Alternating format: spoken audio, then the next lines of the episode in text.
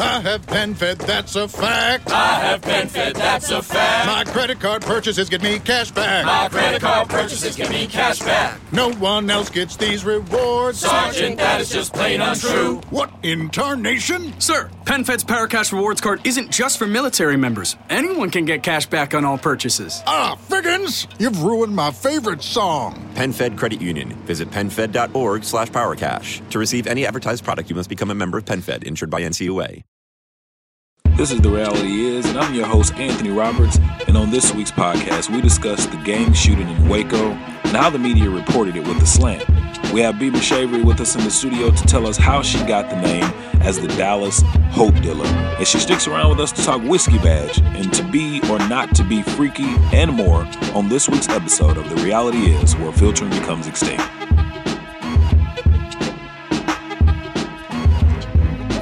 Man, I'm good. I'm good. Celebrated the fifth year anniversary last night with the wife. Uh, Yeah, congratulations, brother. Yes, sir. That which explains the why I wheeled in here in a wheelchair today. I'm just kidding. I'm just kidding. Hey, Got hey, him. Yeah, yeah, got him. You got to do it, man. You got to do it. We was messing with him last night, sending him some pictures and everything about, uh, you know, Monica uh, benching him and curling him. You know what I'm saying for sexual positions, but you know, hey, it's an anniversary. That's what you're supposed to do. I mean, if you don't do it the right way, you ain't doing it at all. That's right. That's right. Man, so um, we got a great show coming up for you today, man. We're gonna have to interview B. Mashavery, the Dallas Hope Dealer. She'll be here within the next 15 minutes. You guys should enjoy that conversation. We're also gonna address the gang shootout in Waco. I'm trying to talk about the misrepresentation of the media and how they portray blacks and whites when it comes to crime. We're going to also talk about over and under, which is basically getting under someone else to get over a significant other that you recently broke up with. And then we talked about uh, whiskey badge. We're going to talk about whiskey badge, like we said last week. You know, they always get on the guys about whiskey dick, so we're going to hit it up on whiskey badge. And girls, don't trip about it. Hey, it's all right. You know, shit happens. We're also going to talk about to be or not to be freaky, and that's how to interact with a sexual partner who may not be as sexual as you. Is it a deal breaker? Is it a deal breaker? And you know, we're gonna talk about some possible topics for next week. We, you know, we're gonna have to hit you with one of those old um, what is that nigga name from uh, uh, boxing, man? The dude like, hey Rocky, Oh, uh, Sylvester, Sylvester Stallone. Stallone cliffhanger. I was trying, I was trying, I- I went- cliffhanger. yeah, you know what I'm saying. I, I went blank for a minute, man. I was trying to tie it in my mind to tie it together to make it work. but no, we got a great show coming up, man. But uh, you know, what is the weather like out there in San Antonio, man? Uh, it's a little humid, man, but uh, Is it's it any not sunshine? definitely hot like it like it gets around the June July time frame. So it's cool, man. We're actually at the JW Marriott down here, about to have brunch, Yeah. looking at the golf course, man. It's pretty nice. Is there some sunshine out there? You know, it's peaking out. It's peaking out for sure. That's nice, man, because it ain't none here. Yeah, it's gloomy It's here. If I was depressed today, man, it'd be a bad day for I'm me. trying to tell you, it's it's still rainy and all that kind of stuff. Yeah, but it's a, it's a little murky. But we're gonna take a quick break, pay some bills, and next time we come back. May the optimism of tomorrow be your foundation for today. Let's get it. Uh, uh, tell a lie. I can't lie, I feel quite phenomenal today, baby. Yeah. Yeah.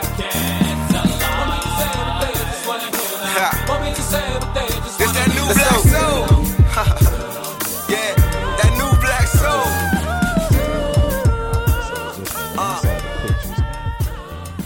I was like, how is it a gang shooting and niggas is on their text? I mean, on their cell phone mm-hmm. texting.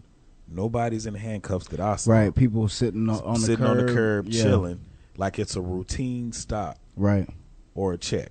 right. I I I, I didn't the get that. images, dog. I saw that, and and even before I saw that, because I think I just saw that like yesterday or the day before. Yeah, But when it happened, because it happened what earlier in the week or something yeah, like that. Yeah, I think it was around maybe. It was yeah, it was, I know it was Monday. early in the week, and uh, the first headline I saw, well, all the all the articles I saw basically painted it as a tragedy. Yeah, Not and not that it's not, nah, yeah.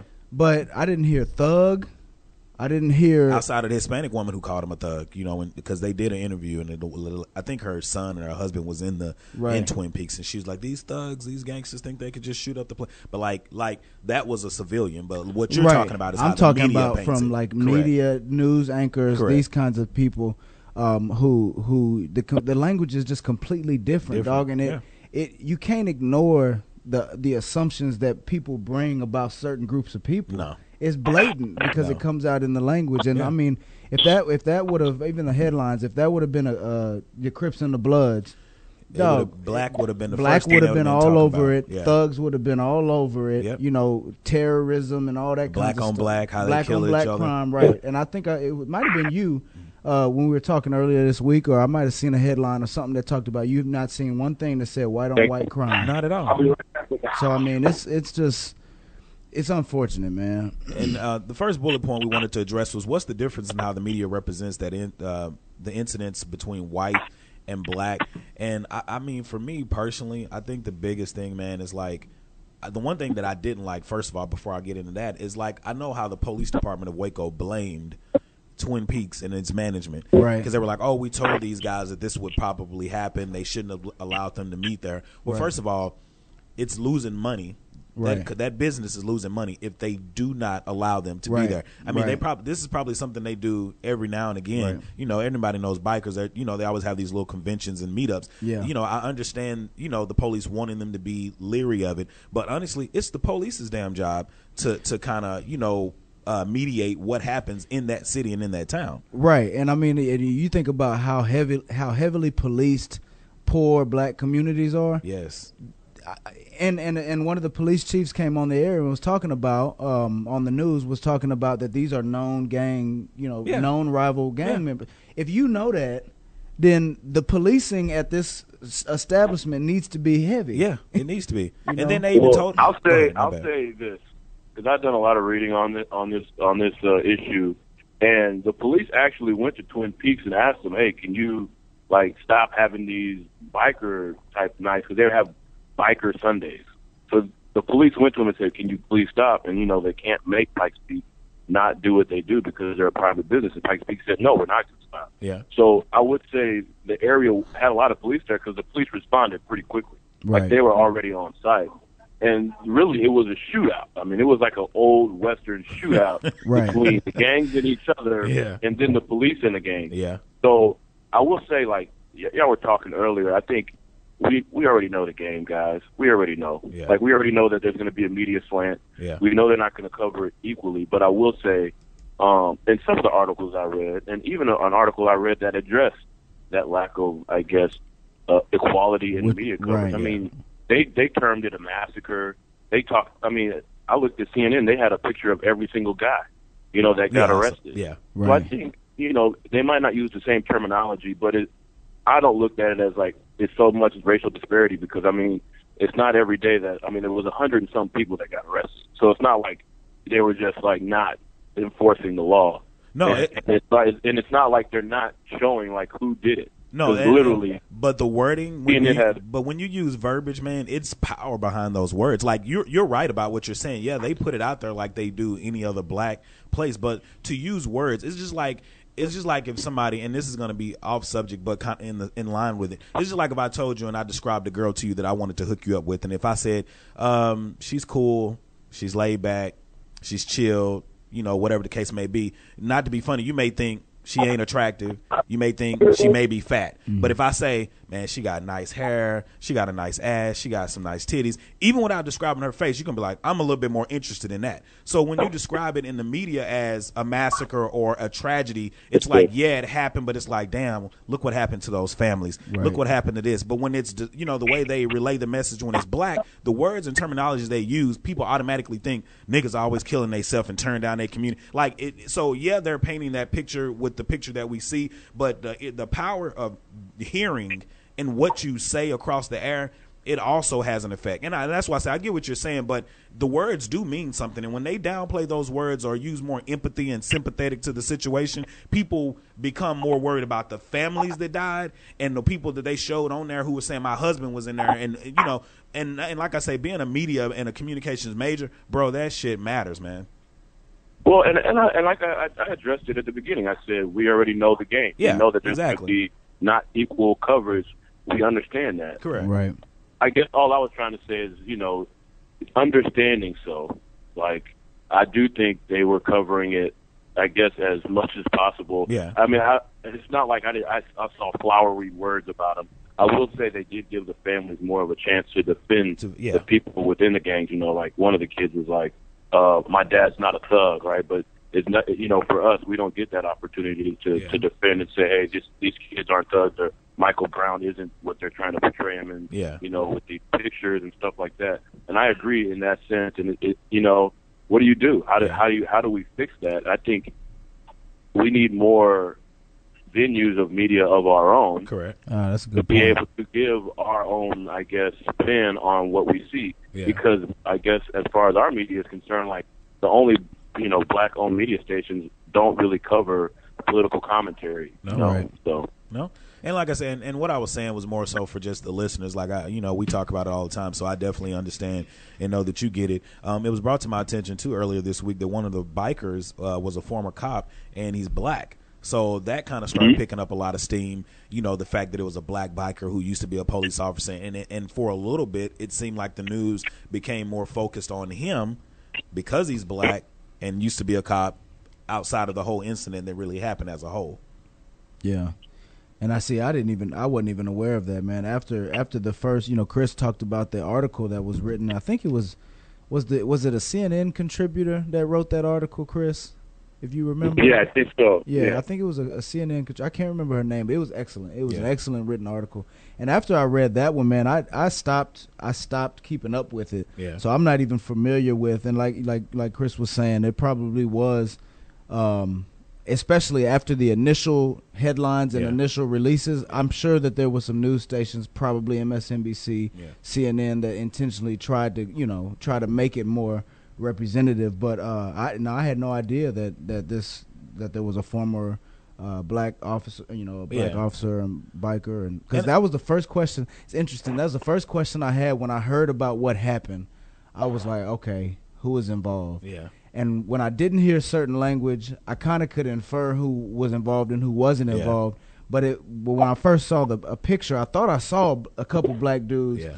And I was like, but then when I look back, it, it wasn't. So I was just because there are some black um, biker gang, not gangs, in the sense but of people, you know, yeah, I I mean, my people yeah, my father-in-law. Yeah. likes to do the biker trips and stuff like that with a couple of his buddies. Yeah. Um, but I mean, so yeah, man, it's it's just it was And it was a lot of rumors behind it too, because I know they were I saying. actually- that, go ahead, Chris. Oh, go ahead. I was just I actually looked through every single picture, and of I think it was 160 something. Yeah. there was three black dudes. There were Yeah. three There was black three dudes. dudes out of the, yeah, that was it. Yeah. I got you. And they were saying they kind of kicked off or the the shootout sparked because uh, it was a rival gang that was in town, and yeah, they had to meet up. And I don't know how true it is, but they were saying that it was like um, where they came in town and they were doing something on their territory, and they were like, Right. "Hey, well, for the time that you're here, you have to pay dues." To be able to use this area, this these facilities, and so on and so forth. And first thing I thought, I was like, these niggas is reenacting Sons of Anarchy. In this Right, right, right. You know, they they trying to real. they trying to live out their dreams of Jackson. Then Right. I was like, Right. man, Yeah. But it, I mean, it, you know, and like I say, as much as it's we're talking about that side of the racial part, like for me, I, I mean, I do have empathy for the families who suffered losses because I couldn't even imagine being in a restaurant and niggas shooting out like the OK Corral. Like, bro, I'm. I mean, you just and, and like like Chris said, it was it was it was a massacre. It was a bloodbath. What they say, like nine people, Nine people died, died. and That- a whole yeah. bunch was injured, and Right. you know, you shooting out with the cops, man. It's just is is uh, and like I say, I think the cops did a good job of corralling it and getting it and being able to stop it. My whole Yeah. issue was like I say, just being a media minded person and a communications major. It's just I hate the way they paint the picture. And not to be funny, I don't give a damn if the dudes who was sitting there with cell phones didn't shoot or had a gun. You're guilty by association. So I need all y'all on the ground, hands behind your back. Because I mean, like I say, as being a black man, that happens to us as a routine stop for a light with eight cops on one car. So I just want to see a Yeah. little bit more. I, you know, I just would like to have seen the police in some form or fashion show some equality on how they treat criminals not black or white you are a criminal i don't have a problem you know with uh, a police officer harassing somebody who has you know a history of doing these things or a history of violence or actually committing a crime Right. just my whole thing is just be equal across the board. Right. Not you know, not because of color we want to make sure it's painted differently. And a lot of people who listen or who are not in media or who are not black or have experienced these things, sometimes, you know, they'll be like, Man, you know, it's a little bit too far. Why is race and everything? Because you know what? Race is in everything. It plays a part. People are, you know, they're shaped, their mindsets are shaped by, you know, what they see on TV and the things that we hear. So, you Well, and know, that's Yeah. and and I mean, One of the crazy things, uh, this is just kind of on topic, but not in the same lines. They recovered like over a thousand weapons, Mm-hmm. Yeah. firearms. wow. yeah. And at the at the side of the crime, like they were hiding it. It was crazy. They were hiding guns and flour, like flour bags. Yeah. I That mean, it is was just crazy. A thousand firearms. This is crazy to me. Telling you, man, Wow. sons of anarchy, bro. Yeah. yes. Well, it's funny. Chris talked about earlier. It was like it was like an old western shootout. Yeah. And you know when you talked about the influence that media has on people, I mean we can't we can't we can't act as though that these shows um these shows don't shape. I mean, Yeah. Breaking Bad. Man, I'm, I guarantee there were some people that listen. I thought about Yeah. uh, going back to school to, uh, for a chemistry de- Yeah. degree, shaving my head. Look and- at it, look at that. I thought about trying to cook me some methamphetamines after watching Walter White. He was cold. Exactly, exactly. Well, we're going to take a quick break, man. We hope you guys are enjoying the show thus far. When we come back, we will be interviewing Beaton and Savory. And you guys hit us up. Mike Wilmer. Young nigga, young nigga, move that dope. Young nigga, move that dope, baby, move that dope, baby, move that dope. Young nigga, move that dope. Young nigga, young nigga, move that dope. Young nigga, move that dope, baby, move that dope, baby, move that dope. Young nigga, move that dope. Young, young nigga, move that dope. Young nigga, move that dope, baby, move that dope, baby, move that dope. Young nigga, move that dope. Young nigga, young nigga, move that dope. Young nigga, move that dope, baby, move that dope, baby, move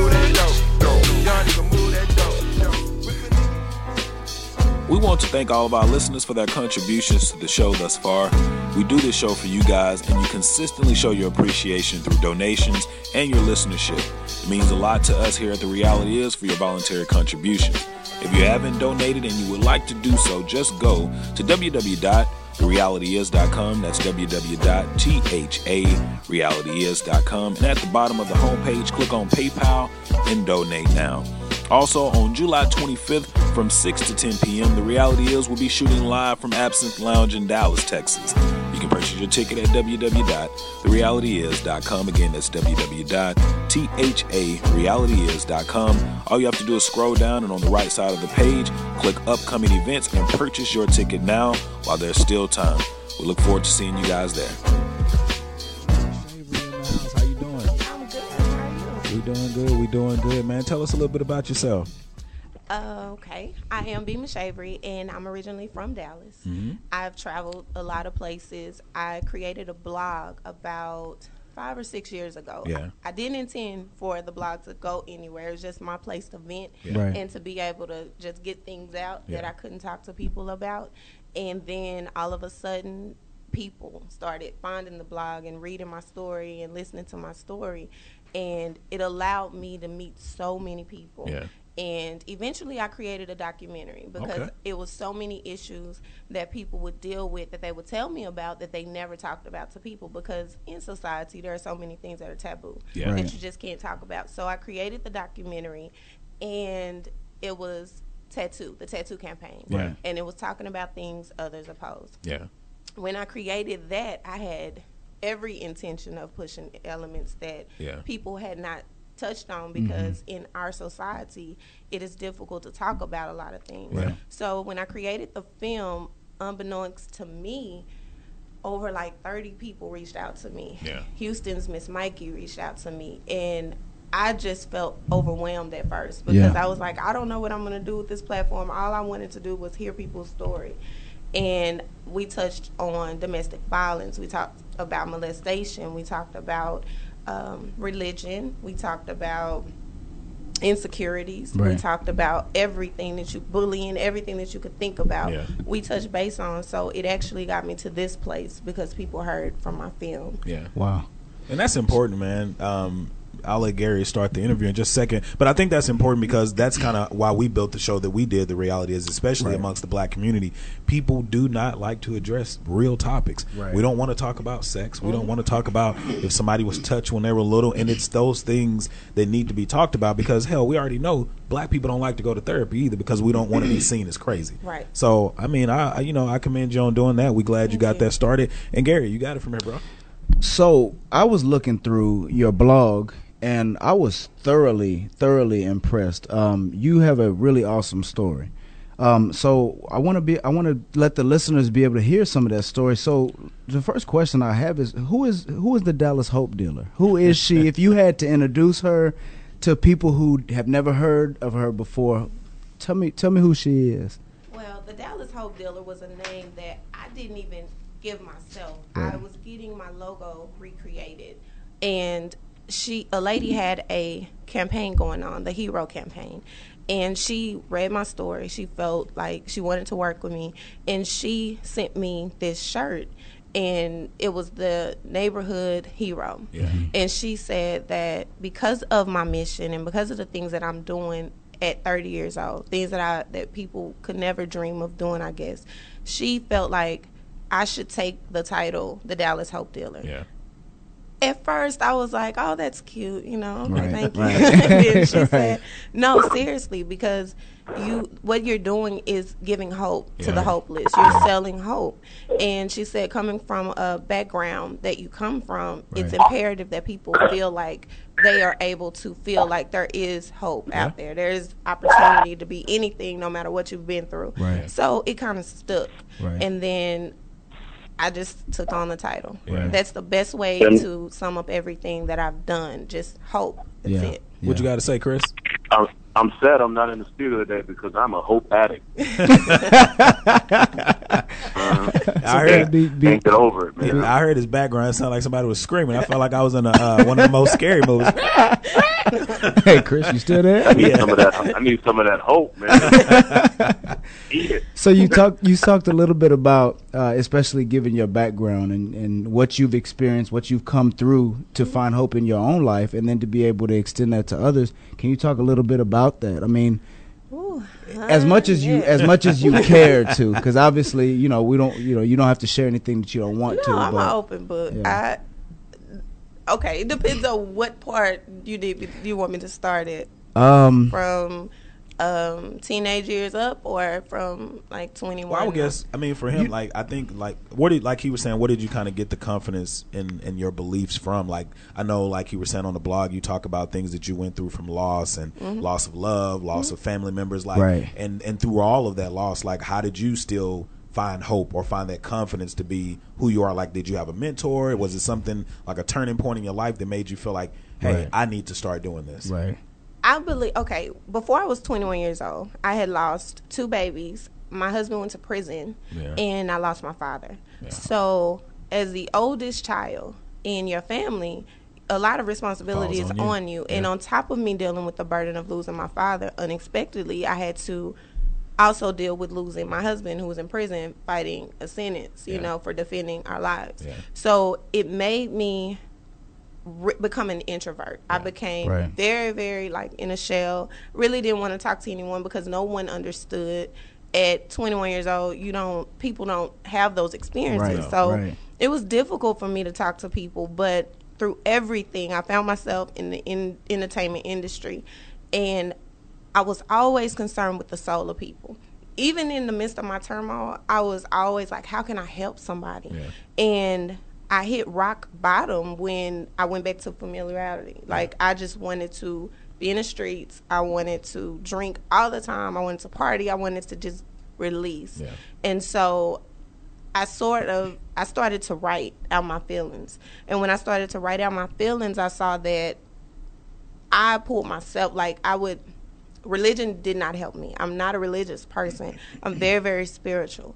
Um it built my character and my connection with who I believe in as God, you know? So that is what pulled me. No human being Yeah. in itself. I believe that you know God sent certain people into my life and those different people and those different situations are what contributed to me pulling myself out of the situations that I was in. I and when I got out of it, you know, I never forgot where I'd been. Mm-hmm. So I wanted to help those people. I wanted to help people who felt like they didn't have that strength. They didn't know where to look or how to get out of it. So it was sort of a different certain things played a part in pulling me out. It wasn't a specific, Specific person. person, Right. yeah. It was more of just life, you Right, know, life right. and finding me, finding relate you know God deep inside of me and pulling myself and constantly just wanting to be better because I felt like I got so much more to live for. I have, Yeah. you know, I tr- attempted suicide. You know, it, it's not, but in our communities, you can't talk about No, that. you right. can't. Exactly. You know, who do you tell? Hey, um, I'm feeling so depressed. I feel like you know I'm going through all this, and I just want I don't want to live anymore. You Yeah. can't. No one. No. Yeah. No church. No preacher. No Church evangelist. pray it away. Right. On, Everything man. is prayed away, Yeah. but it literally takes more than that. Right. And you could sit and pray, but when you are drowning in your own thoughts. Praying is gonna make that worse. Exactly. That's exactly what it Yeah. does. It makes it worse and it causes you to feel like, oh man, I'm a failure. Yeah. The world hates me. I, there can't be a God if, if I'm feeling I'm like feeling this about way. myself. Right. And so to be your honest, unapologetic, dirty truth, Yeah. you know, you have to be able to face those things about yourself and know that the strength is deep within you. And I think the, the tricky part about prayer, getting off the subject a little bit, is normally when we pray, especially at our lowest points, we expect change, Mm-hmm. like right now, right then, change. And when it doesn't happen, that's when we really start doubting. And of course, like you said, if you talk to church or a pastor or something like that, I mean, they're gonna still tell you to pray. And that's what I like about Gary, you know, because he's in that industry and, and and you know in the ministry, but he has a different mindset than most preachers. He's not the traditional uh, conservative type preacher, and he understands that you know, yeah, you have to pray. It's good to pray, but you have to have somebody like your friends or your family Right. around you. And then, honestly, at the end of, at the end of the day, you got to give yourself a old swift kick in the ass You do. and Right. get up and do it yourself. Right. Mhm. So, I mean, I, Yeah. I like that you said that. Yeah, meditation also helped me a Yeah. lot because for me meditation was l- like listening. You pray, you're asking, you're talking, you're you're the one that's vocal. Yeah. But when you're meditating, you're mostly listening. You're listening to what you think you just prayed for. What is it Right. that you really want? And you're able to sit in your thoughts and actually think it out, brainstorm it out if you say, you know, just to be able to get a different outlook and a peace about yourself because Yeah. there's enough going on. You Yeah. have to have Exactly. peace within Right. yourself. So Right. yeah. I'm really intrigued. Anthony talked about a little bit about how I'm, you know, engaged. I'm a, I'm a minister in the Baptist tradition. Um, I'm a PhD student in theology, and I'm very critical of religion. So I was intrigued by this. You you you seem to be critical of religion, and at the same time, you seem to be a person of great faith. Um, the faith not in the sense of any specific faith, but faith in the sense of a kind of a deep rooted spirituality, a, a faith in God, and so I just want to hear you talk about that a little bit. If there were any experiences that you had, because I know some of a lot of our listeners, you know, we've talked about religion before and some of the sticky points of religion, and people have a lot of feedback on that kind of stuff, and there's a lot of mess, and especially African American churches. I mean, there there are a few that that are good, but the overwhelming majority would tell you to pray it away. Mm-hmm. Would not refer people to mental health services when they when they're presenting kind of issues. Would not you know t- talk to somebody about you know you're in an abusive marriage, but what God brought together, let no let no man or woman tear. tear us- I mean that kind of stuff. I'm thinking about churches because you know they won't even send you to somebody who's licensed or has a degree. It'll be a, a, a excuse my language, a fucking usher. Yeah. No, Go- you're right. Go over there, the sister right there with the white gloves on, holding the fans. in Well, the back you're- of the and you're right, and and even if they do send you somewhere, a lot of them will send you to Christian counselors, Exactly. which are not uh, required to be certified or licensed as professional counselors. They're just they get a little certificate and they can use the Bible, Yeah. you know, to try to fix. So, so I just want to hear you talk a little bit about that, man. What significant experiences that you had that that ma- that helped you realize that this thing we call religion, this human construction called religion, sometimes doesn't get it done. You mm-hmm. know, I didn't. Okay, my mom's side of the family. My mom went to Catholic school. My grandmother went to Baptist church, and my grandmother and my dad's side of the family. My dad's side of the family is Church of Christ. So when you Okay. are in the middle because I had an aunt flat out tell me, "You going to Baptist church, you are going to hell." Right. Straight, just straight like that. Right. And I've always Right. been a rebel, you know. So Mhm. I've always wondered why. How can you tell me Mhm. that I'm going to go to hell because my beliefs are not as yours? We still believe that there is a God. I just like music, you know. Exactly. I just I like Right. to hear music, and I would challenge her on that. Right. 14 years old, I would ask her, okay, so it's okay for you to listen to Kirk Franklin in the car, but I can't listen to drums and saxophones and all of these percussions in the church. What is the difference? Mhm. And she, you have this stigma of don't ask questions Right, in the church. You cannot Exactly. ask why something, Right. even if it's something in the Bible that you don't understand. You cannot ask questions. You're supposed to just believe. Mhm. I've always had a problem believing Me too. things that I don't understand. Mhm. And so you can't force something on me. So I actually took, you know, I took my time and read the Bible myself. I read, it was so bad that a guy, a Muslim guy, was working and he came up to me and he gave me the Quran. Mhm. And when you around so much family who is so structured on Church of Christ, that is like the devil's book. Yeah. Okay. So I was like, you know, I didn't touch it. I left it on the elevator and I went back to work and I felt so bad. Like Right. I was like, why am I so afraid to Right. read a book? You know? Right. So I went back and luckily it was there. I read I got the book and I read it.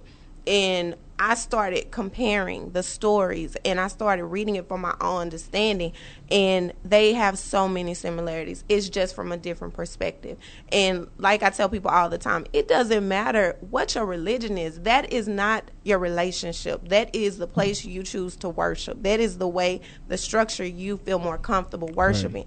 That does not mean that I don't believe in God because Right. I don't believe as you do. Right. And so I went through this entire transition. I started meeting people. I met a guy who's agnostic. I met another guy who, you know, he was atheist. Mm-hmm. And, you know, in Christian background, you feel like Those okay, words sound bad. Yeah, y'all are just Yeah. Y'all y'all just hell. yeah, y'all devil's advocates, you know. so I was like, no, I listen to them. I've always been a person that listens. I, I don't have a problem coexisting. I can go coexist with a monkey as long as the monkey don't bite me. You know, I don't really care. Yeah. So I was listening and I listened to it, and based uh, all of it is all about perspective. It's all about their life experiences, Right. what they've experienced. Everyone's not taught structure in Christianity or Right. whatever, and so my research took me even further back to before the Holy Bible. Like took Mm-hmm. me back to Mayat and took me all the way back to what occurred four hundred thousand years prior. Like and it's the same thing. Like everything, there are so many different things, and there's research for everything that you Of believe course. in. So when you're open, you learn more because you're not so set on. This is how it has to be. Right. This is what I'm supposed to believe in. And when you're stuck in tradition, you don't grow. And so I was forced by my own experiences because I couldn't talk to people in church about my experiences. I couldn't talk to people about being 17, 18 years old and now you're married and your husband is now in prison. He's labeled a thug. So, So so with that, and that's what I wanted to ask you about. So how did you get past that? Like like with him going to jail Mm-hmm. and I just and diving into the relationship aspect. How did you deal with that? Like you said, he went to jail for protecting you. Mm-hmm. So that has to be hard because when he goes to jail, you have to have still feel some sort of commitment to him because he wasn't wrongfully Mm-hmm. Right. put in prison. Right. So then you have to deal with loneliness, Right. and then I'm, I'm sure after losing your father, that would be somebody you would talk to about that. Mm-hmm. You don't have him to talk about what you should do as a woman, as a wife, to be loyal to a man who's behind bars. Mm-hmm. And if just I don't know, hypothetically, got ten years. Ten years is a long time to be by yourself, Mm-hmm. regardless of how you know you're tied together through matrimony and and and and vows under God. Like, how did you deal with that? um, my father passed away the day before Thanksgiving in 05. Yeah. He went to prison February 2006, and Wow. I didn't have time to grieve for my father. I Right. didn't even have time to pull everything together. By April, I had lost our second baby. It was like so many things thrown at me, Yeah. and the day he went to to jail. I literally like this. This started my love hate relationship with the media because literally the news. I was the only person there. Yeah. You know, no one asked my opinion about what happened, and they had this story. he was a mass murderer. He, you know, just killed people. And I'm sitting there, I'm like, no, like I've known this guy, been with this guy since I was 12 years old. The only guy to ever, my first everything. Yeah. At 21 years old, I know who this person is. Mm-hmm. You can't, and the media painted him into be a total different person. Wow. So had I not known him, and the only thing I knew of the situation was what I saw on the news and people's opinions, then I would have had a total different perspective of the situation. Mhm. But because I was in it, it caused me to be even more introverted Yeah. because now I have to fight and protect what I know him to be, Right. as well as stand up and not look like I'm folding in front of a world who wants me to. Right. I had to stand up, I had to fight, I had to go get lawyers, I had to, you know, battle every single thing that a 21 year old should not have to battle. Mhm. When it's so easy for other people to say, just walk away. He's Right. bad for you. Why are you even there?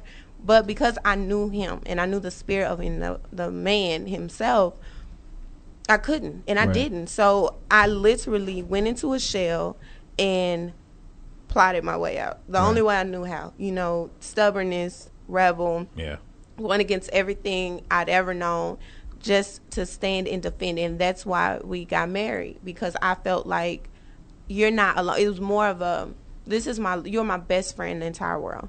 Beyond being, oh, I love you. It's it's beyond that. It's Right. my loyalty to you goes way beyond what anybody could ever think. And you guys are still married today? Yeah, we're still married, but That's he is still in prison. Yeah, but Um, but our marriage is more of a like it's a loy it's a it's a stamp of loyalty. Let him know you're not in this by yourself. I would never turn my back on you Yeah. because everything that you sacrificed, no man on this earth would ever do that but my father. He was mm-hmm. gone.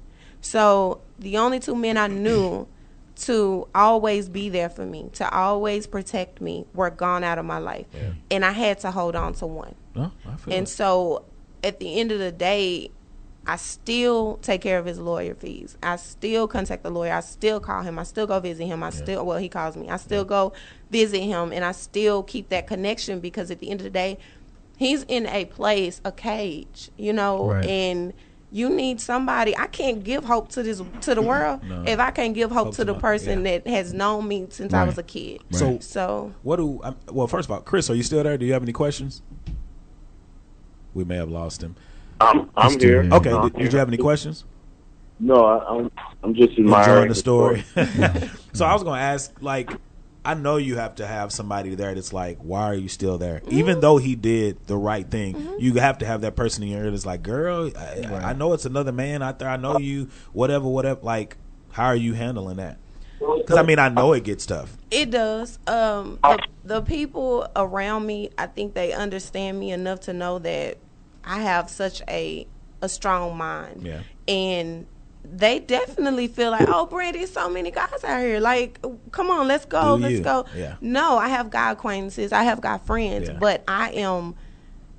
My heart is where my heart is, Yeah. and no one can take that away from me, no matter what they think or what they feel, because no one feels what I feel. Right. And so, yeah, people tell me, you know, all the time because they don't understand it. People are not in that position. So when you've never experienced that type of, you know, situation, there's no way that you can tell me exactly how I should handle something or how I should be. So I don't really pay attention. Yes. It's for the people. God moves. Yeah. I was rolling around in my mind, it occurred. What if God was a her? Would I treat her the same? Would I still be running game on her? In what type of ways would I want her? Would I want her for a mind or a heavenly body? Couldn't be out here bogus with someone so godly. If I was with her, would I still be wanting my ex? The lies, the greed, the weed, the sex. Wouldn't be ashamed to give a part of my check. Wearing a cross, I mean the heart on my neck. Heard I would reflect on the streets of the side. Ride with her, cause I know for me she died through good and bad. Call on her like I'm chirping. Couldn't be jealous, cause other brothers worship her. Walk this. If you're in search of a great photographer in the DFW that can shoot any setting from an event, party, graduation, headshots, and more, look no further than Robert Poe Photography, where they capture the moment in every smile. Coming up next, B Mashavery sticks around in the studio to talk whiskey vag and to be or not to be freaky, right here on The Reality Is Where Filter Becomes Extinct. I was never taught to have to. Um, I just don't do anything you don't believe in. If any decision that I made, I wanted to be able to say I made it because I wanted to, not because I was forced into something. My mom, and my grandmother, and my dad, and my great grandparents always taught us to not follow the crowd. Mhm. Stand on your own, even if you're standing by yourself. Stand on your own because when you get in trouble, it's not going to be anybody else there but you. And so if I ever made a decision or if I ever felt like I didn't want to do anything, it was because of my own choosing. It wasn't Right. being pressured into anything. So I think that rebellion started in, you know, w- when every kid is young, you Right. rebel against parents, of course, and then you grow up and you're rebelling against, you know, any type of strategic approach people want you to take, and you go against it. And Right. so that was just a natural thing in me. But as I've gotten older, I've used, I've used wisdom and knowledge, and everything that I've um, experienced in life has brought me to the point of where I can actually think about it in a bigger perspective. Right, right, right. If you're just now tuning in, we apologize. We uh we had a little minor technical difficulty. What she was responding to is a question I asked about where her critical consciousness came from at such an early age to ask questions of religion, to ask questions of things that people told her that didn't always sit well or that did not address her experience. So um, and then the one, excuse me, one of the last questions I want to ask. I know, man, I, I can't help it. it, it this mucus is trying throat. to. I did find another gray hair uh, last night, so anyway, ain't gonna talk about that. Um, but you in your blog and earlier in our conversation, you also talked about uh, experiencing people of different ethnicities, traveling, and just experiencing different cultures. Um, so you seem to be a very cultured person with a broad perspective. Um, how has that How has that made you who you are today? It's- what role has that played in your life? every everything. It allows me to be able to enter a room and not judge people based on what I think they may look like or appear to be. I'm actually into conversating with people, Right. you know, conversing, getting to know people. One of my best friends is she looks Asian, right? Right. But she's from Hawaii and she's mixed with Japanese and Native American. Right. And she comes from Hawaii is way more open, liberal, you know. She's not she's very uh, open person. Mhm. Well, here's not so much. Like Right. you don't certain things you don't do, you don't talk about, you just don't. But she's not that. But she's just so carefree, and being friends with her has helped me evolve as a person because it's allowed me to not take myself so seriously. We need more like you know, we need to be able to laugh at ourselves mm-hmm. and understand that we don't know it all. Everything that you think you know, you really don't know. Mm-hmm. You have to really be able to dig deep and face the ugly truth about yourself. Mm-hmm. And owning who you are, being okay with who you are, not settling and dumbing yourself down to Right. make everyone else comfortable. I'm not going to make myself uncomfortable pleasing everybody else. Mm-hmm. I feel like in order for me to give you the best version of me, I have to be able to be me. If you don't like who I am, I'm going to always respect people. I'm going to always treat people the way I want to be treated. But at the same time, I'm not going to simmer who I am in my in my light because it makes you offended. I'm not going to do that. Right. Like it doesn't benefit either of us because Right. I'm not being honest with you. And at the end of the day, I can't look at myself in the mirror and say, "Okay, I'm myself. I own myself, and I'm mm-hmm. happy with who I am, flaws and all." Right.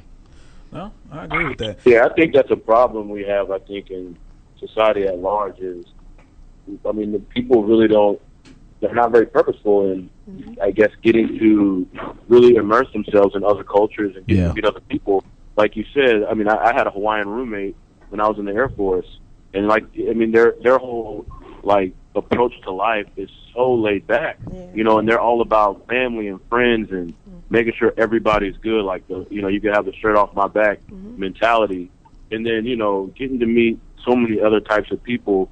I think it really one gives you uh, an empathy in that you can step inside somebody else's shoes because you've been able to see, you know, this other culture and kind of build a relationship with that culture through that person. Yeah. I don't think we, as a society in America, we don't do a very good job of that. I mean, even within the young black community, that I would say that I'm kind of I, I've kind of come into here in Dallas, it's not very much intermingling between races here as far as like the normal who I hang out with, and I'm just so used to that that it's kind of been a culture shock to me to not, I guess, be around people that actively hang out with you know different races and cultures. So Right, right. Well, man, again, if y'all are just now tuning in, we've got B. Mashavery in, the, the Dallas Hope Dealer. Tell the people, before we move on to the next topic, where they can follow you. Where where can they find your information? You know, what is your website? I am on Instagram. I am B Mashavery on Instagram. I am bmashavery.com. I'm on Twitter, B Mashavery, and Facebook, B All right. Mashavery, and I am B Mashavery. Spell that B Mashavery because I know I had an issue with it all week. and I was like, some people probably like, why don't they just tell it? What spell it out? Because I, I spelled it with an S. I was like, shit. it's it's B M I C as in cat, H as in Harry, A B Harry cat. That's all I got. I just can't help it. That's what came to my mind. Oh man, oh man, oh man. V as in Victor, E R Y. Okay, awesome, awesome. All right, y'all hit her up. Now we're gonna we're gonna jump into. We wanted to have B Mashaver in here to get the woman's perspective on it. So we're gonna do over under, and basically we're gonna be talking about how the pros and cons. We'll start with the pros of basically getting under someone else to get over someone else, and I'll run through the top uh, the bullet points real quick. Getting over a significant other by getting under someone else sexually, emotionally, or otherwise. It's not mentally healthy. You have to allow yourself time to find yourself. You need to be alone to gain clarity of a situation, and it's really are you really getting over somebody or is it really like a temporary breakup because you know these days somebody will be like oh we're not together no more and then a week or two later they're back together or they're back dealing with that person um, temporary sex can be beneficial and if you're aware of why you're doing it and what you're looking for the act can be beneficial so i want to kick it off with the pros of the over under. Um, I'm guilty of doing it. Um, I know I dated a girl for like five or six years, and afterwards, shit. When I moved to Dallas, I was like, oh, I don't want my numbers to get over ten girls. Well, that shit went out the window when she when when when she broke my heart. I was just like, I never want to be in this situation again, ever ever. So it's like I literally went through a gauntlet of women because I was actually trying to make myself feel better. And honestly, I didn't want to think about her. And what mm-hmm. better way to not think about somebody than intimately or sexually being with someone else? And the only thing about it is, it's okay to do that until you really don't want to deal with them. Mhm. And then you have sex with a girl and you wanted her to go, but she wants to stay. Right. And you have to deal with that. Or a situation of when she is gone and you're by yourself and it and, and that pain is still there. You went through a gauntlet, dog. I went through a gauntlet. A gauntlet. You know what? What you when you said that, it made me think about Mitt Romney when he was talking about we got binders full of women. Just like, come on, dog. No, I mean- man. I think I think it's a good point. I think sometimes, you know, depending on especially, I was in a I was in a kind of a bad relationship in college, which I didn't really understand how toxic it was while I was in it because I was in it, and I you know I was just madly in love with this girl. Um, but then after you know breaking up and after looking back, you know it was it was clearly not a healthy relationship, and I guess in a way I kind of had what they would call a rebound after she and I broke up, where I started dating this girl. We were just friends, you know, but it kind of grew into something, and um, but it it it was good in that I had somebody that helped me through getting over this this last person. Um, I think it was bad in that I had somebody that helped me get through that. I didn't really get to sit in it and, and didn't get to experience the healing. Yeah. So some of the things that I might have changed about myself after being in that relationship, I didn't give myself time to work on. You know, I was so busy changing the object of my affection from one person to the next. But it was helpful because I had the companionship. I, I didn't have to experience the kind of loneliness, you know, that kind of thing. So yeah, that I mean, it, I guess it can be good and bad, but I don't know. What do you think, I- I- Oh, Chris. I I think it's all about the reason, right? Like, why are you hopping into another relationship? Yeah. I know in my experience, for one, I'll say, hey, ain't nothing wrong with rebounding, man. Uh, my man Dennis 10 Rodman made the 20. Hall of Fame off of being a premier rebounder. So, you know what I'm saying? Ain't nothing wrong with rebounding. But I, I just know, kind of like Anthony said, I've been in situations where I got out of a relationship and went on a tear. You know, and, and you know maybe it was like I'm trying to find that love that I that I lost in all these different women, or maybe it's just because I'm a young man and that's just that is what it is, right? Yeah. But then, like now that I'm older, I don't think necessarily getting out of a relationship and jumping into another one is necessarily a bad thing when you know who you are and you know the person that might be the the other female that you would want to jump into something with. Um, because at this point, you you kind of have a, a pretty sophisticated idea on what you want in a woman. And when you and when you find it and when you see it, I mean, what's the point of waiting? You know, Right. to get over somebody. I think it's a little overblown. Maybe not, maybe so, but it's like, uh, you know, you had that love and maybe taking some time to get over it. But at the end of the day, it's like, I mean, I think it's a, I think it might be a little overblown in that, oh my gosh, you're just jumping into something else. It's like, well, if you're happy and this is the person for you, then you know, do do what's best for you and what makes your heart happy. Yeah. What about what you think, Brandon? I think people a lot of times when you've been hurt, it it's hard to deal with that hurt because you don't you and a lot of times we don't even look at what we've done wrong Right. in the relationship to cause it to go sour and just understanding that not everybody is supposed to be your forever. So to avoid attachment or to avoid being connected to someone in an emotional sense, hmm. they just feel like the more people you deal with, the less connection you'll have and the less time you'll have to give to one person, causing you to fall and be attached to them. So a lot of times it's just to avoid Right. being hurt. Right. Um, sometimes it's just people just like sex, you know, and they just like to, you know, know that they still have it. I've, I've encountered a lot of people who, who say, Well, who say they're in relationships for a long time and they get you get stagnant, you get bored, you know, right.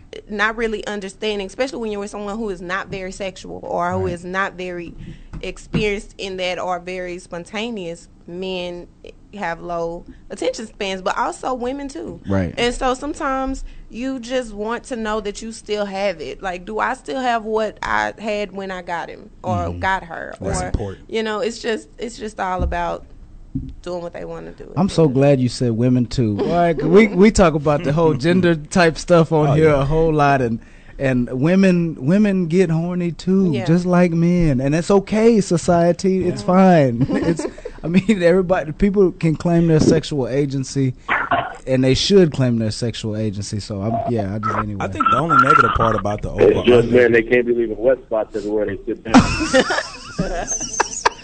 I just I'm gonna skip back. Hey, go Chris. I just think with the over and under, I think it's okay to do it.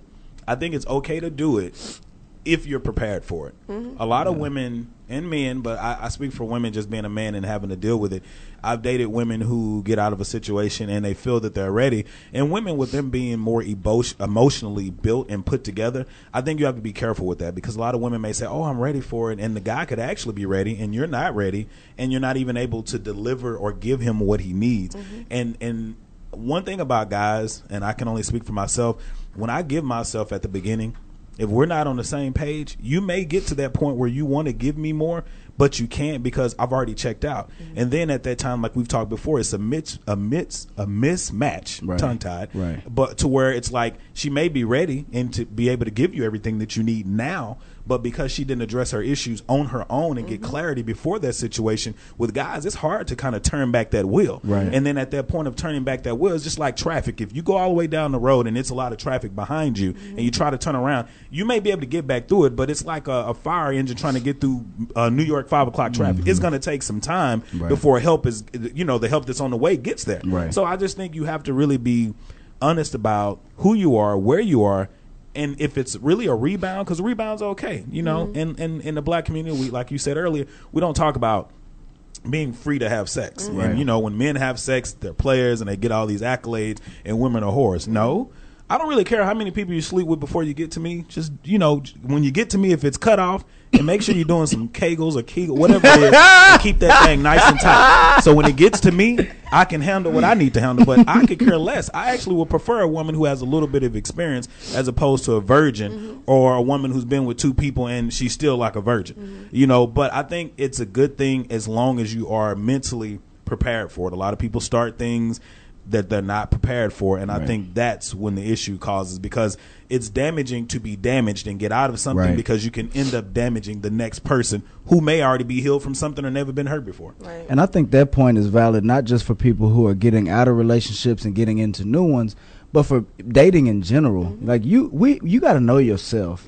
And if you if you never have time, especially when you start approaching adult years, um, you know your twenties and and all of that, you're gonna be growing so much every year. You're gonna be learning so much, evolving. Um, if people don't have time with themselves, time to get to know themselves, figure out what I like, what I don't like, how do I tick, what makes me mad, what you know, that kind of stuff Yeah. then you i mean it, it's unfair to be in a relationship with somebody and they're trying to get to know you while you're still trying to get to know you and don't get me wrong we never we will never know ourselves completely because we're always changing and growing but i need to have a good sense of what i'm getting somebody else into Yeah. you know just like if i was getting out of a relationship And it is a sense of being selfish to be. Mm-hmm. It's a sense of being selfish to know that you're not ready for something, Right. But still stay. It's a sense of being selfish to say, "I think I can do this."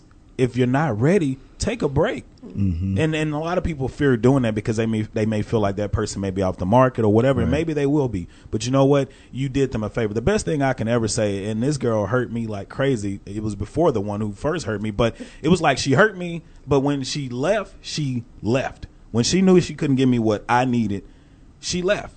And she came back years later and tried to, you know, make amends to be together. But it, you know, I was over it at that time. But I told her at that moment, I respect you for leaving, Right. knowing that you didn't want to be here, knowing that you didn't have anything to give me at that point in time. Right. A lot of people try to hang through stuff and say I can do it. No, if you can't, you can't. Right. It doesn't make uh, you know. And, and like I think Dan Savage said on on um, on the Savage Lovecast, he was like, successful relationships shouldn't be determined by how long you stayed with the person. Right. yes sir It should be. Lying. I mean, you can have a one night stand, but shit, if, if that girl taught you something, or if that nigga taught you how to suck Yeah. dick better, then you, you you came out of something with it. If the girl taught you how to, you know, go down go downtown a little bit better, you got something out of it. Don't stick around past the expiration date. And I think I think our generation's starting to learn that a little bit. I think, you know, we hear like grandparents and great grandparents, and oh, we were together for fifty eight years, and uh, nigga cheated like twenty times because he wasn't she- satisfied. right? Or And it might have been abuse, or Yeah. just, or they might have hated, just flat out hated Yeah. each other. They Yeah. might have grew apart.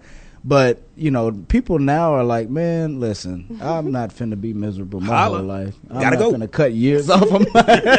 this man Get just right. did the running motion when he said that too. and get right out of there, man.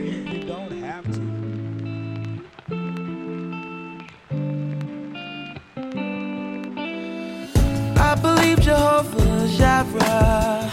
I believe there's heaven. I believe in war. I believe a woman's temple gives her the right to choose, but baby don't abort. I believe that marriage isn't between a man and woman, but between love and love. And I believe you when you say that you've lost all faith, but you must believe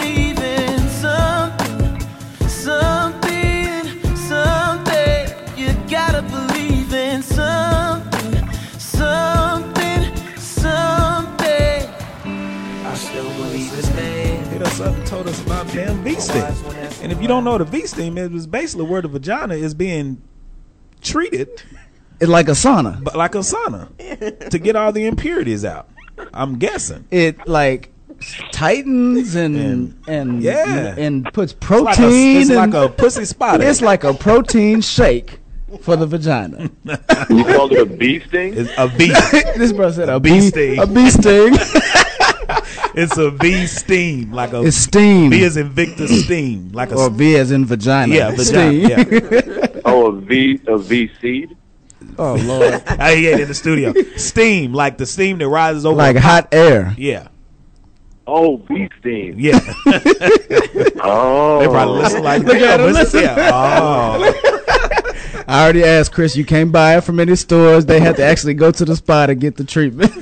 a V steam. Oh lord. That sounds like a good thing. So whiskey vag. I'm gonna read over these topics, and I got this strictly uh, directly from the internet. So if any lady wants to object, hey, take it up with the internet. Whiskey vags. it, it's where alcohol disables the vagina to receive stimulation for a climax. It causes numbness, and it happens mostly for those who drink excessively, as well for men. Sound like Chris having sex Chris, over are there. you breathing? Are you having sex, Chris? Yeah, what? Are you having sex? All we hear is you breathing at the phone. Are you? It's like you got a girl Oh, over there, sorry. man. Uh, Sorry, I was holding the phone close to my mouth. All right, so the next one it says You the started cli- talking about that V sting. Yeah, I know. That's what I'm saying. You start breathing like like you wouldn't got somebody real quick.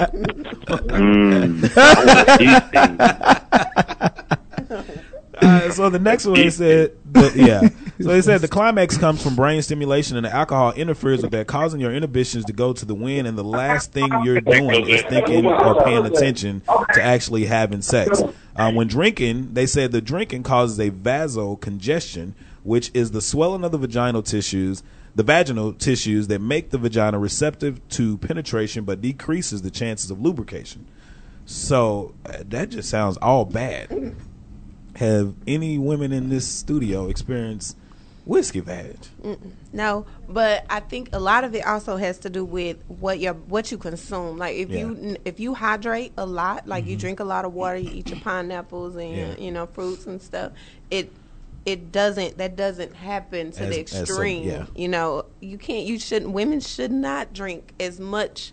You know, if you're not hydrating and Right. you're not really taking care of your body inside, because it all works together. Right. So if you are just dehydrated inside and you drink a lot, then of course when you're drunk, Yeah. it's gonna be sour. It's Yeah. gonna be dry, and Yeah. it ain't gonna. It's not gonna do what it's supposed to do. And Anna, do what they do. yeah, and Anna Breslaw of Cosmo magazine, magazine said whiskey vag is like sliding a slim jim between two sheets of sandpaper. Oh My lord, That sounds like it's painful. you The only, I think, the beneficial thing though with women, I think women still kind of get it easy when it comes to sex. So whiskey vag it dries up. I mean, guys, just all they gonna do is get uh, me. I would get some KY or something and just wet the thing up like they do in the oh, pornos and just go and slide right in that thing. Yeah, if but you dude- can't do nothing You with a can't do whiskey nothing with a dick. whiskey dick. I You can't put a splinter you on can't it. Do Like, nothing. well, let's just go to I work. mean, you can't do nothing. So it's like even with women, it's like splint, man. Uh, I, I A still wouldn't want to be like a woman. You know, I know you guys deal and, and take on a lot of things, but it's like it's ways around a lot of stuff that y'all have to deal with sexually. Mm-hmm. For a man, like I say, when I mean, like like uh, orgasm, for instance, like you can probably have two or 3 Mm-hmm. If a guy busts a nut, he got to take a break. he need to build it up, drink some water, some milk, he- and you know, and if you and if you do bust a nut and it's still hard, you got to get it in real quick. Right. But the second time, Unless it's not your even, bounce back game exactly. just you know what I'm saying? I know it yeah. two days to bounce back. two days. yeah, I, I just think. I mean, it's just easier for women. I mean, and, and and and even in the aspect of like, and you know, this is off topic, but still in the same realm. But like, it's just like we had that conversation about like guys with small penises. Like, you can't do anything about it. And she just shook her head like, "Shit, well, too But bad like, for him." well, and, and this was when I was out of town, right? When I was in Missouri. Yeah. So y'all were talking about and and see, our, we had bad service, but you were saying something about a woman with a big butt, you know, and a guy with oh, a small. to, yeah, with the small penis, it just don't work. my cousin was like, "Man, see, but but see, what I learned was all you got to do is you got to lift up that booty meat." But if she got like Amber Rose booty meat, you're gonna have to have some meat yourself. You can lift up the booty meat, but if you got four inches, right? what, what'd you say, Chris? Geometry. It's all geometry. It's all jazz oh, I angles. I guess you got to figure out the equation. I oh, guess. Oh. I don't know, bro. I just think with Amber Rose type of booty, bro, you just I don't give a damn if you got four or five inches. You just you're not gonna be able to deal with her. She gonna back your ass down in the post. Hey, but like like like our girl Michelle said, it, it ain't necessarily about the length. It's, put it on the table. maybe the How much does it weigh? Well, if it's a short, well, it can be girth, but if it's still short, it's still bad business. Oh You got to have a balance between the two. it's all life is all about balance. Yeah, well, you got to have it. But whiskey vag, um, I, I just think I, I've never met a woman, you know, with it. Um, I have been in, you know, I've have had intimate situations with women with something that's similar, where it's just dry, period, and it's a bad experience. It's a all bad experience, man. Just as bad as whiskey dick, I would say. just as bad. So the next topic we're gonna move into is to be or not to be freaky, and it's basically we just want to discuss how do you handle a situation of a significant other that has a lower sex drive or not as much experience as you. How do you work through it, and is it a deal breaker? What if you've attempted to teach them and made it safe for them to explore with you, and yet nothing happens? How do you deal with that? And this goes all the way back to UTA when we when Jason was in office. You remember uh, in the Oh, studio? I was remember out that, that Chris? day. when uh, Jacelyn was there, and she basically said if she loved him and he was a good guy, but had a small penis or he wasn't good in bed, she would exhaust every option Right, to I keep him that. and be there. And you know, we were still kind of like, well, being sexually like not being sexually satisfied leads to so many things. Mm-hmm. So I, I just don't. For me, I think yeah, you gotta you know if you care about him enough, you try to work Anthony, with him. just real quick, Go one ahead. of those things is chronic masturbation. It's not one show that goes by without masturbation being mentioned. Not one show goes by without masturbation being mentioned. Hey man, I can't help it, man. I can just see his face over there too. Uh, just dying laughing red. but but it's one of those things like I feel like but I think it's one of those things to where it's like if you care about the person, yes, you you know, you work with them, you try to work it out because everybody's not the same. But I feel like at a period of time, what do you do? It depends on how willingly they how willing are they to really learn and please you and if they know that these are some things that you need to be fulfilled then it's up to them to decide if they're open enough. And then it's up to you if they're not to decide what you're gonna do from there. But it it's definitely a big deal you know. If i'm if i have a high sex drive and you don't okay, either I'm gonna have a membership at a sex store, and eventually that's gonna get old. If I'm laying next to you every night and I'm not being satisfied, so I think it can definitely break up a relationship. Yeah. But it just depends. Like I'm not gonna just leave you because your sex drive isn't as Right. high as mine. Right. But we have to be both willing and open to to make it happen. Right. But what if it never gets to that point for you? Then I mean, it. Because I mean, even if you like, even for a guy, you said you would go to have a membership at a sex store. Like eventually, when you're pleasing yourself so much, like we talked about last week with the guy who couldn't stop masturbating, like it becomes it, you start taking intimacy away from the relationship, mm-hmm. from Yeah. the situation, Yeah. Mm-hmm. and then when you start focusing more on what's in front of you, whether it's a phone or laptop or a computer, you know, desktop.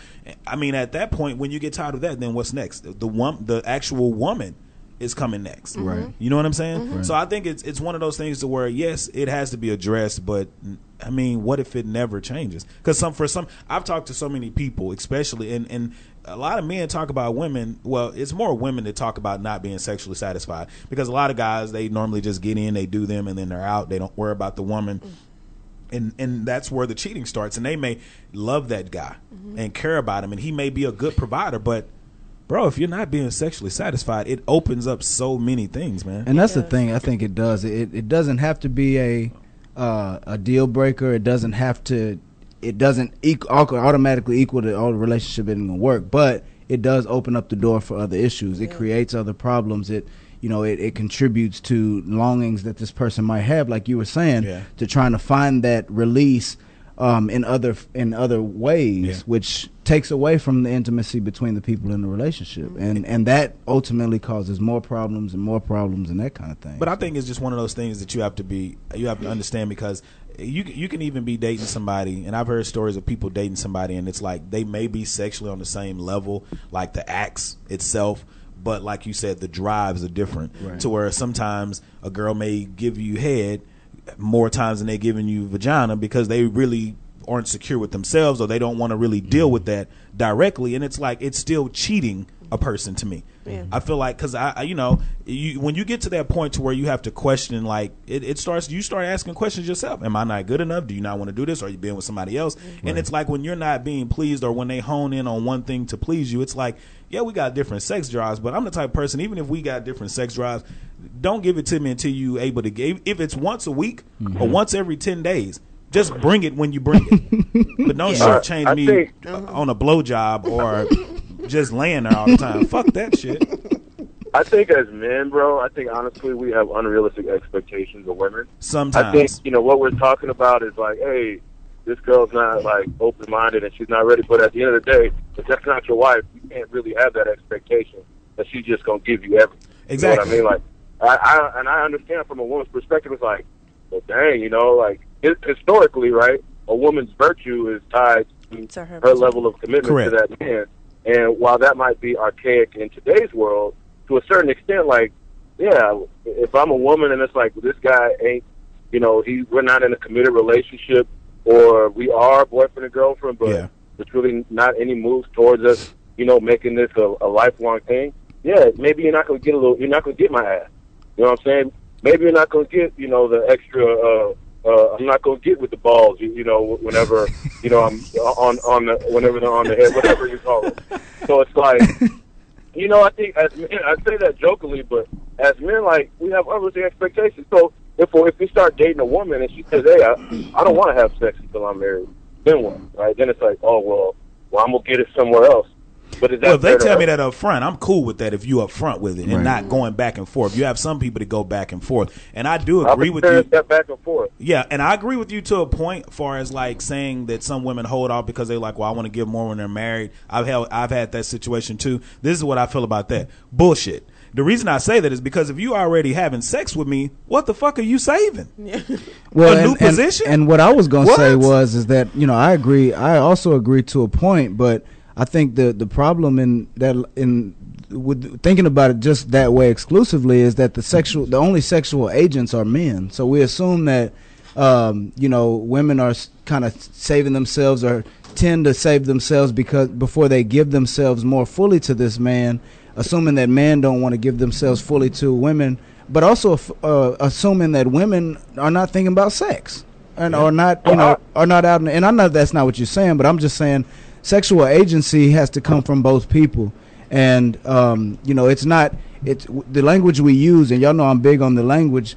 The language we use as guys getting it from Yeah. you know as if as if sex belongs to the woman and is a possession Exactly. and not a shared experience. And so I think both people as agents in that, you know, there might be woman, there might be a, a, a man who is like, you know, I, I don't want to do this right away, and she might be the one that's like, you know, I'm really ready to share this experience with you. Yeah. Um, and so I think, yeah, we, I mean, men and women are sexual agents, and there's plenty of women out there. Chris, I know you would affirm that too.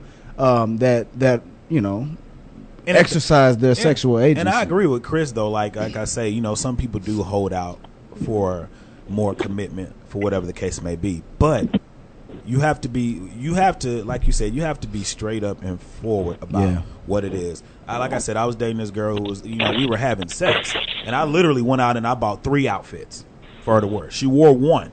So after wearing one, I'm thinking like maybe in the next month it'll be another one, and maybe later on another one, and it never happened. And I was like, so you know, we had an amazing night that night that you wore the outfit. Like, why is it not happening again? And she was like, well, I'm holding on to, you know, I can't give you everything before I get married. When when you put my penis in your mouth, in your vagina, it's nothing else to hold on to, brother.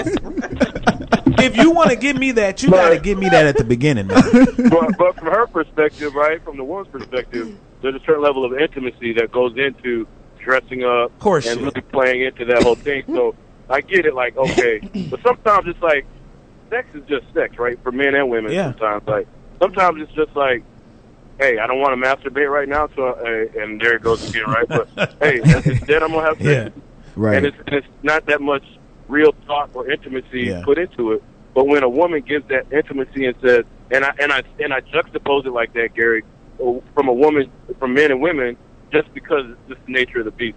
Like Right. the reality is, like intimacy to a woman is different than intimacy to a man. Like Of course. I mean, if a woman gives you that intimacy and you're really making love to that woman in, in her eyes, it's just like so much more goes into it.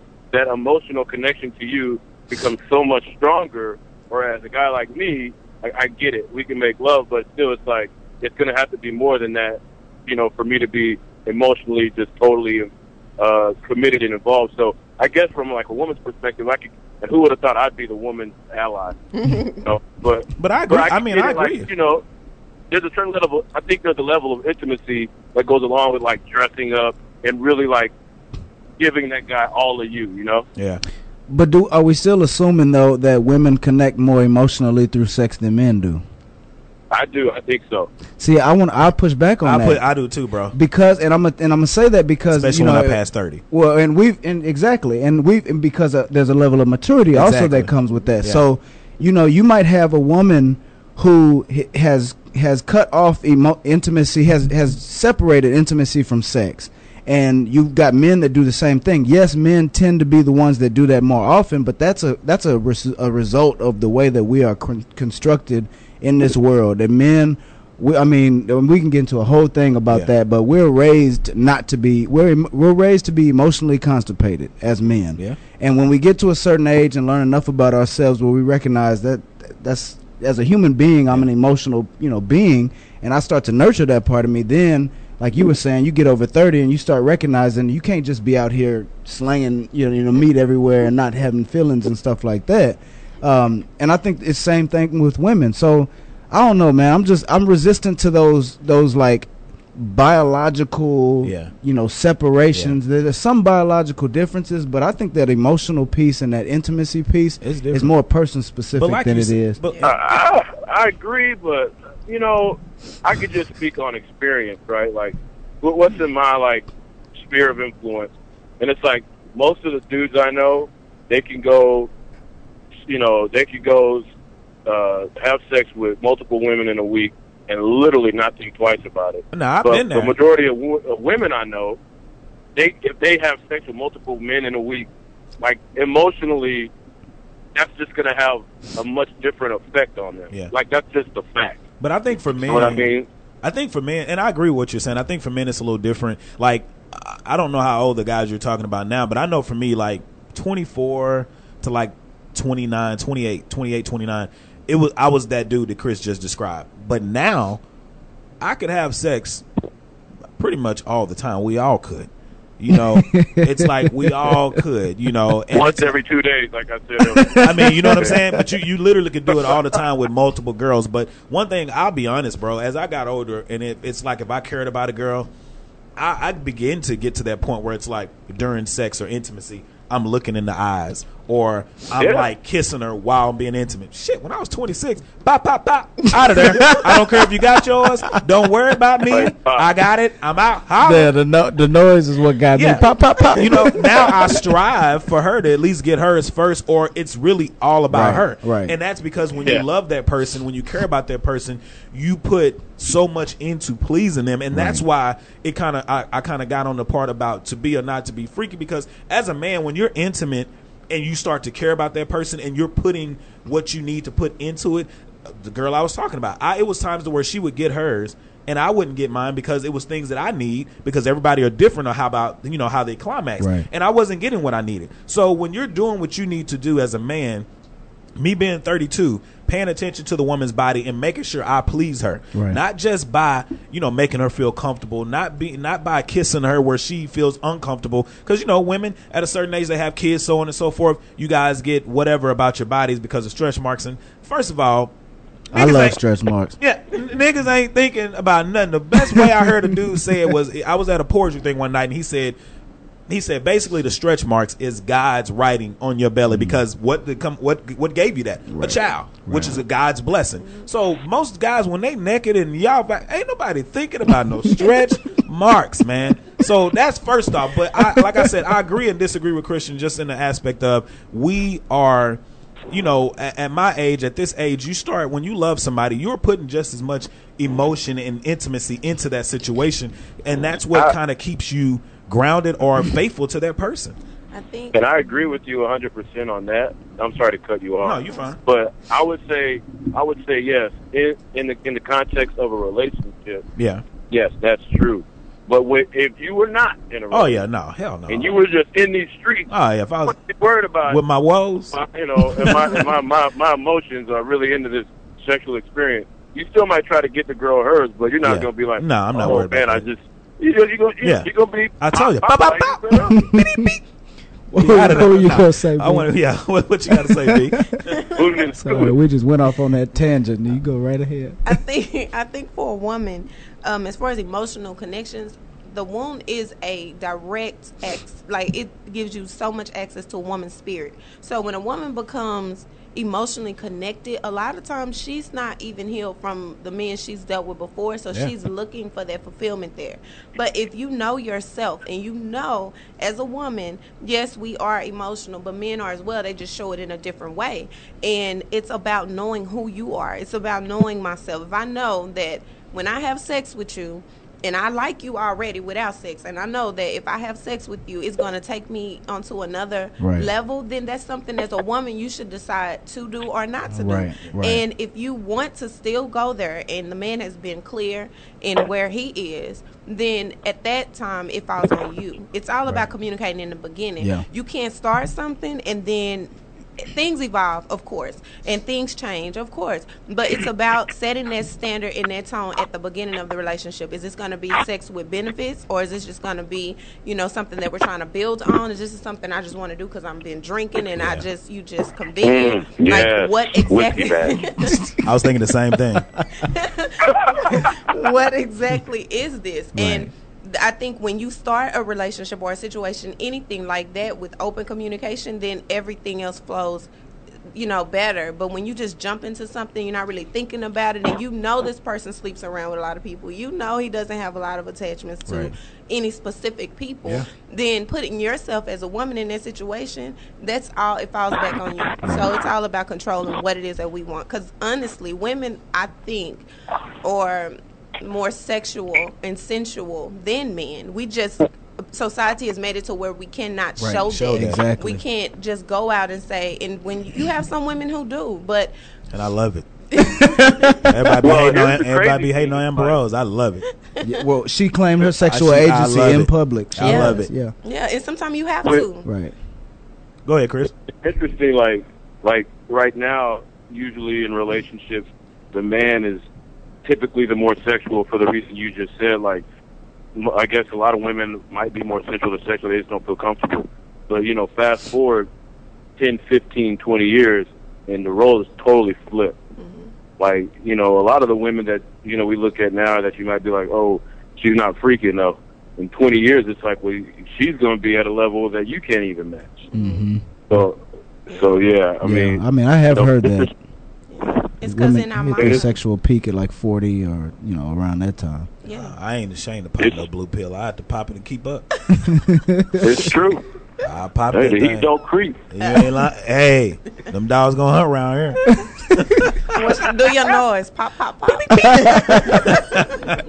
I think as a society, we need to do better about. Um, I mean, and and we are. We're Yeah. making progress, but we need to do better about recognizing the sexual agency in women and other forms of agency in women. But we also need to do better about. Chris, about. you're having sex again. Right, right. You're having sex again. we also need to. Y'all know Sorry, my. man. Y'all know. Y'all know my man, research is. My, y'all know my research is in masculinity, Yeah. and so that I mean that's important.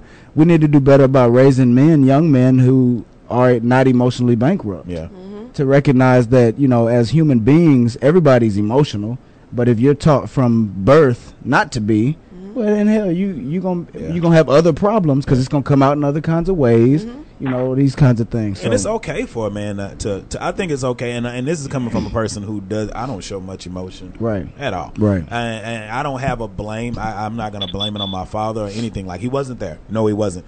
But like I always say, I used to hold that as a crutch, Right. for so long until one girl called me on my shit, and she was like, "Nigga, you 28. How long you gonna lean on?" You know what I'm saying? Using that for something, you know, that you can't be emotionally tied to somebody because of that. And then I just owned it and I was like, you know what? Jamie Foxx said it best. He's like, I'm just committed to not being committed right now. Right. And a lot of girls, they'd be like, so why are you single? Why are you not, you know, married with kids? And I'd be like, well, honestly, I'm honest enough with myself to say I'm not ready. And I'm not ready because, for one, the, the I feel like a situation hasn't presented itself in the correct form mm-hmm. in its full capacity and on the same level. And like I always talk about, to go into a relationship I feel like there has to be a, a understanding. I think Montana from the After Party Radio said it best at the panel at Live Chat. She said, "If you're taking me off the market, mm-hmm. you need to be everything that I need you to be, mm-hmm. not want you to be. You need to be everything I need you to be. If you're going to take me off the market to say you are mine and I'm yours, I need to be satisfied all the way around. And no, nobody's perfect." But you have to tap into the things that you are good at. Right. I know I'm not good at being emotionally whatever. I, I women have complained about that for years. But one thing a woman will not complain about, I will show you time.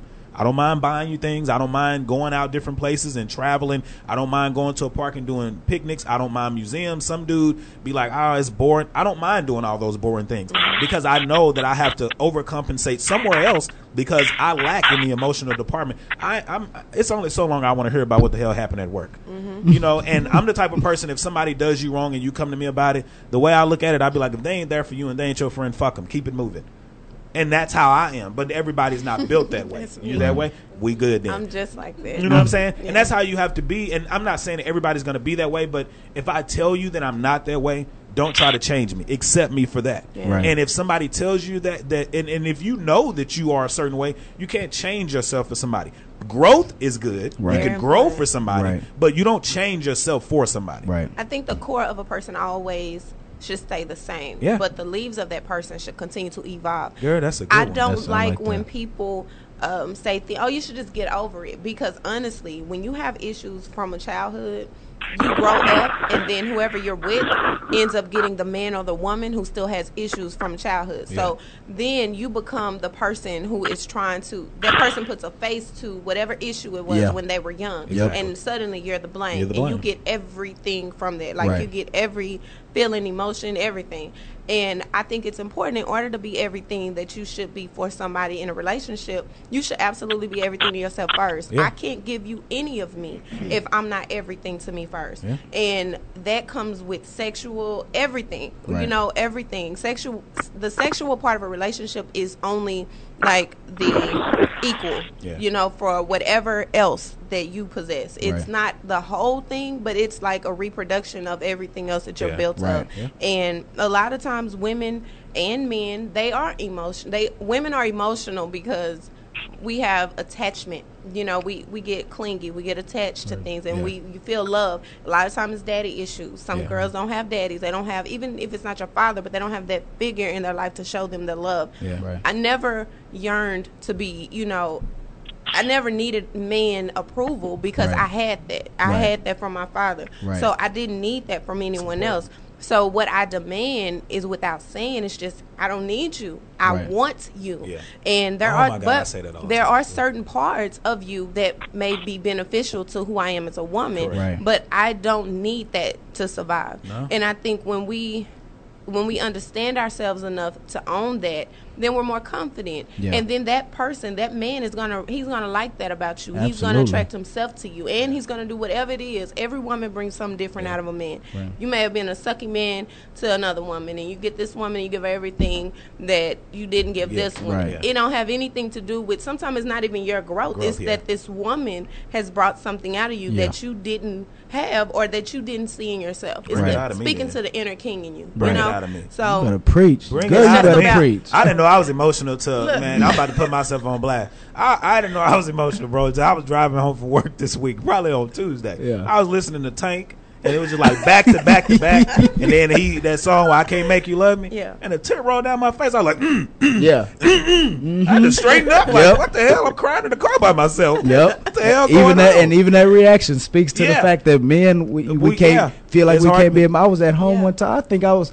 I watched a little video or something on. uh It was like one of them little. You know, I try not to watch them videos. Oh, yeah, bruh, man, But it wasn't supposed to be like that. But it caught me, and I was like, man. I actually, literally, I was at home by myself. Yeah. I said out loud, "Man up." Yeah, it's know? like it gets you, man, Right. because you you are used to that, man. Yeah. you are, and it, it just it just kind of catches you off guard, man.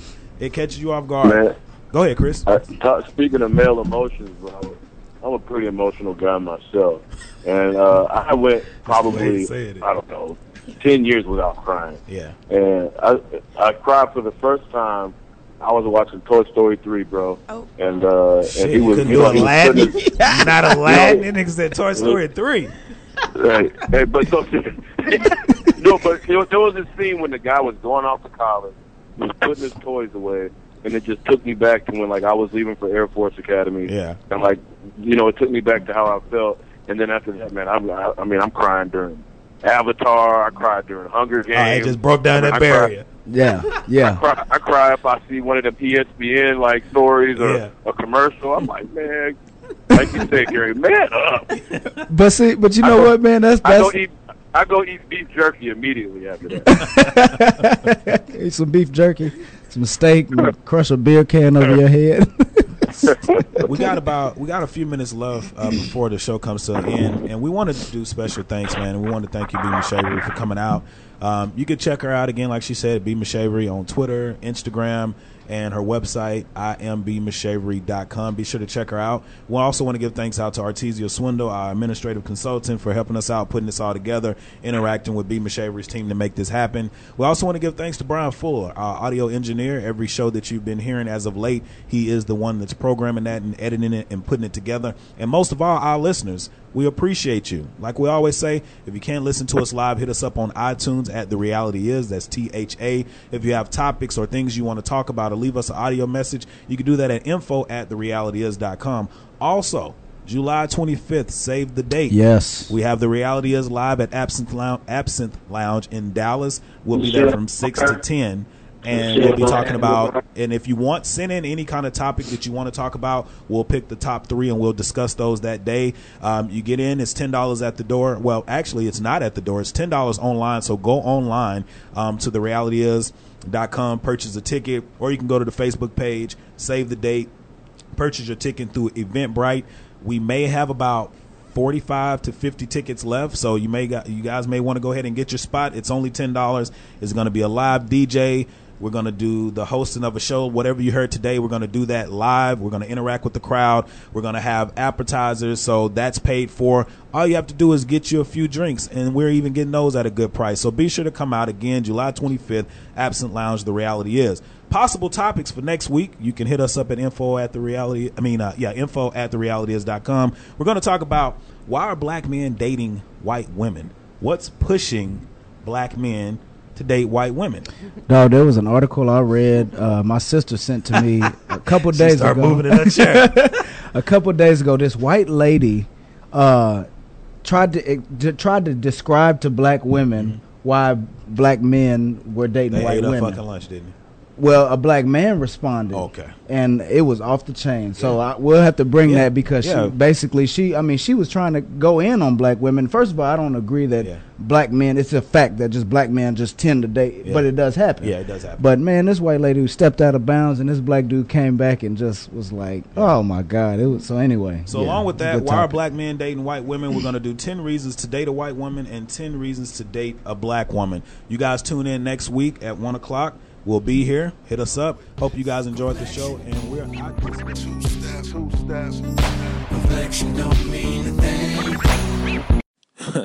I think all the uh, hosts here at the reality is have dated white girls, but uh, I think we agree that it ain't nothing like a sister. Yeah.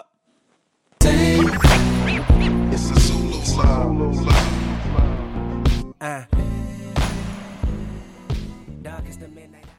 Today on News 4 at 4, we're working for you. An inside look at the local COVID vaccine trial for kids, what children reported days after getting the shot, and how it could impact the timeline of kids being vaccinated. Today at 4 p.m. on NBC4. Tonight, it's the Voice Live rounds, and Nick Jonas wants his first win. Let's get this done. Who's got what it takes, and whose dream ends here? Watch live and vote to save your faves. The Voice Live rounds, tonight on NBC. Today on News 4 at 4, we're working for you. An inside look at the local COVID vaccine trial for kids, what children reported days after getting the shot, and how it could impact the timeline of kids being vaccinated. Today at 4 p.m. on NBC4.